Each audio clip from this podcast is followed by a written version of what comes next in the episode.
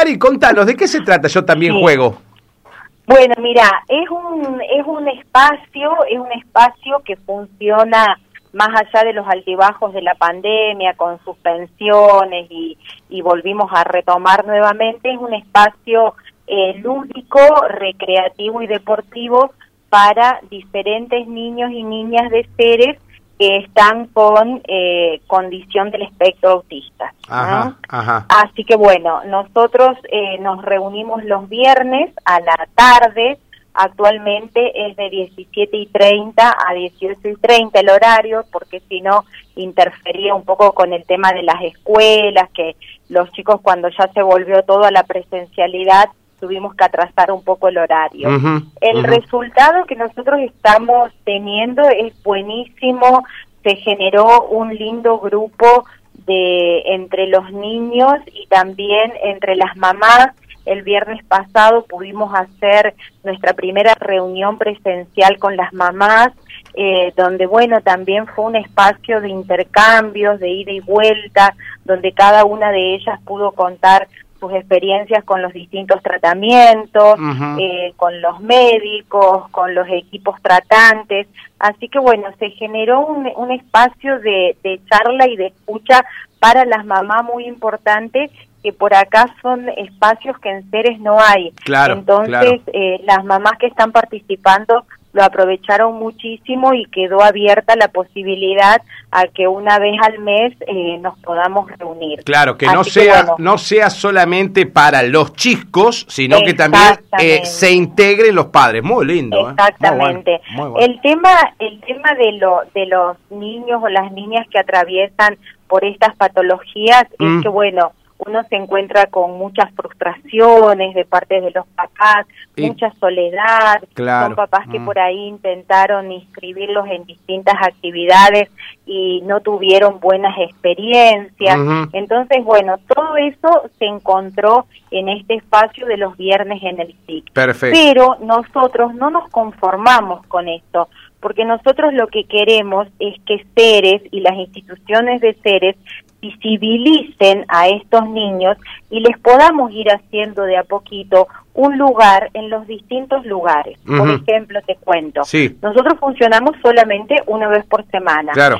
Las, eh, el, el mes pasado tuvimos la invitación de la gente de Atlético, de la subcomisión de tenis, donde los chicos lo pasaron bárbaro porque estuvieron haciendo juegos en las canchas de tenis, que por ahí hay chicos que no, nunca habían accedido al club y nunca habían conocido las canchas de tenis. Mirá vos. Una experiencia Hermoso, fantástica. hermoso, Ya sí. nos volvieron a invitar para volver a repetirlo. Ujú. Pero no obstante, nosotros tenemos por ahí, hay niños chiquitos de 3, 4, 5 años, pero tenemos algunos más grandes, por ejemplo, un niño de 9 años que esta semana, junto con un acompañante terapéutico, ya comenzó actividades en el club, como por ejemplo básquet. Ah, Nosotros vos. sabemos que por ahí los profes solos, y los entendemos, no pueden manejar un grupo de 20 chicos y a lo mejor uno de los chicos con esta condición. Sí. Entonces, lo que nosotros queremos facilitarle es la compañía de nuestros chicos acompañantes terapéuticos para que el profe no se sienta solo. Claro, claro, claro, claro. Entonces, ellos pueden participar de actividades con su acompañante terapéutico que se queda al costado y así empezamos a trabajar la inserción. Es un poco como es un poco como el, el trabajo a diario que se hace en las escuelas con las docentes Es- integradoras. ¿no? Exactamente. Y Cari, ¿están, tra- están eh, abriendo lazos con muchas instituciones o a quién han apuntado principalmente? Y nosotros actualmente con lo que se apuntó, bueno, son con las actividades del liceo, que por ahí no a todos les gustan, porque también tenemos Mm. que ver los intereses de los chicos Claro. y con los con los que más relación tenemos actualmente es con Atlético, con el Club Atlético. El Club Atlético ¿viste? Ceres Unidos, Así sí. que sí, el Club Atlético, sí, bien, que bueno, para ellos también, para Atlético es la primera experiencia, eh, así que también ya estamos en negociaciones para cuando terminen las clases y se organice o natación o la colonia de las colonias bueno. de vacaciones, si se va a volver este año. Nosotros tenemos a disposición nuestros grupos de profes que los pueden acompañar a los chicos para no sobrecargar a los profes de los clubes y justamente los incluimos y trabajamos la inserción. Eh, o sea, todo lo que nosotros hacemos Sí. eh, desde un inicio para que se vi- visibilice y para que se los incluya. Pero por supuesto, eh, eh, Cari, ¿cuántos chicos estamos hablando? ¿De qué universo de jovencitos, de niños? De los chicos que no, mira, de los chicos que nosotros tenemos, Sí. eh, 14. 14. Ujú. 14. ¿De qué edades, Cari? 14 ¿De qué edades? Van desde los 3, 4 años hasta los 11, 12. Ajá. Sí. hasta eh, los 11, 11. ajá. Eso en el espacio este de el Yo También Juego. Sí, Después tenemos, viste que yo la última vez que hablé con vos, Sí. te contaba lo de los talleres de computación. Claro. Bueno, en el punto digital. En el punto digital nosotros queremos centralizar todo lo que sea los chicos adolescentes, los chicos que están integrados en las diferentes escuelas secundarias o CEPA o EMPA de acá de Ceres.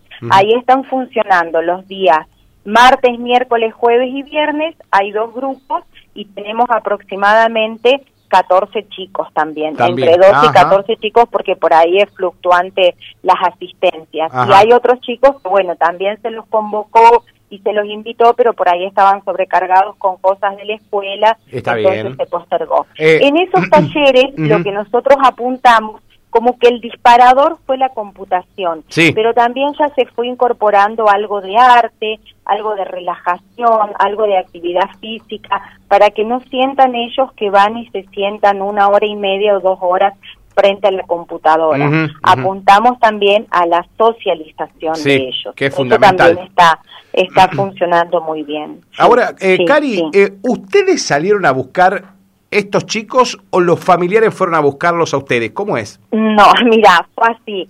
Eh, una de las gestoras y muy colaboradoras de, de nosotros es la directora de la escuela especial, Sandra Bestone. Ah. Sandra siempre tuvo esta, tanto Sandra como la gente de la Elina Ávila, Sí. los, los directores de la Agro, eh, las de eh, Mónica Eschilino del CEPA, Ajá. a nosotros siempre hablando, vos viste que nosotros ya con Silvia veníamos trabajando en todas las escuelas secundarias y en el CEPA, y lo que siempre nos preocupó es lo que pasaba con los chicos después de que ellos terminaban de cumplir con sus trayectorias escolares, que se produce una involución, Claro. ellos dejan Ah. de tener contacto con el mundo exterior, por así decirlo, Mm. y vuelven otra vez a involucionar y a meterse adentro de su casa. Claro. Porque claro. bueno, no hay lugares, todos sabemos que si bien hace muchos años que está funcionando Alas, pero también sabemos que Alas es un centro de día que tiene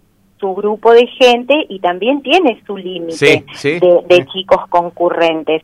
Entonces, entonces por ahí es como que hay que empezar a generar otros espacios de inclusión social acá en Ceres que no se había trabajado, que lo estamos trabajando ahora. Claro, o Así sea que, que bueno, la- eh, fue a partir de eso, a partir de una reunión con los directores de las escuelas especial, CEPA, Agro y la escuela técnica para ver cómo le podíamos dar un formato de trabajo y bueno, y también a partir de estas semanas ya se incorporó Melissa Leiva, que es una, tra- una terapista ocupacional, Ajá. que bueno, ella va a ser la que va a estar coordinando un poco los diferentes espacios de, de los chicos y también empezar a trabajar su inserción laboral.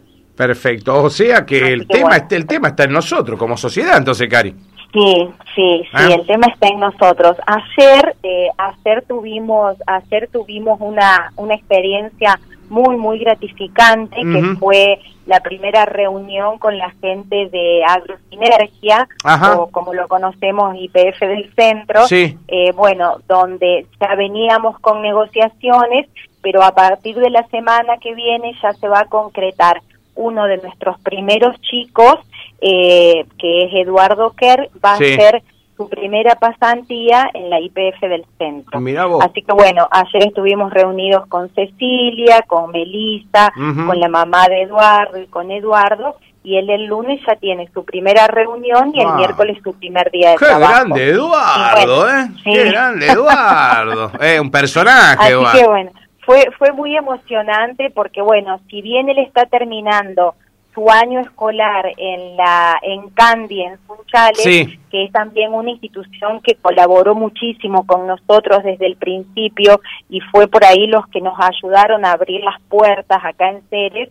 Eh, cuando, lo que estamos haciendo con Eduardo es prepararnos para cuando él egrese de Candy y ya se quede acá en Ceres todos los días. Y va a tener su trabajito diario, va a tener su platita, qué bueno. Sí, sí, y así él es el primero, mm. pero bueno, en la lista nosotros tenemos muchos chicos, por eso empezamos con los que están en los últimos años de las escuelas secundarias para poder tener un trabajo de trayectoria también con ellos. Perfecto. Qué lindo, Cari, que nos cuentes todo esto. ¿eh? Esto, esto, esto da, pilas, ¿viste? Da pilas y por ahí te, te en medio de tantas pálidas a veces hablar de esto, está, bueno.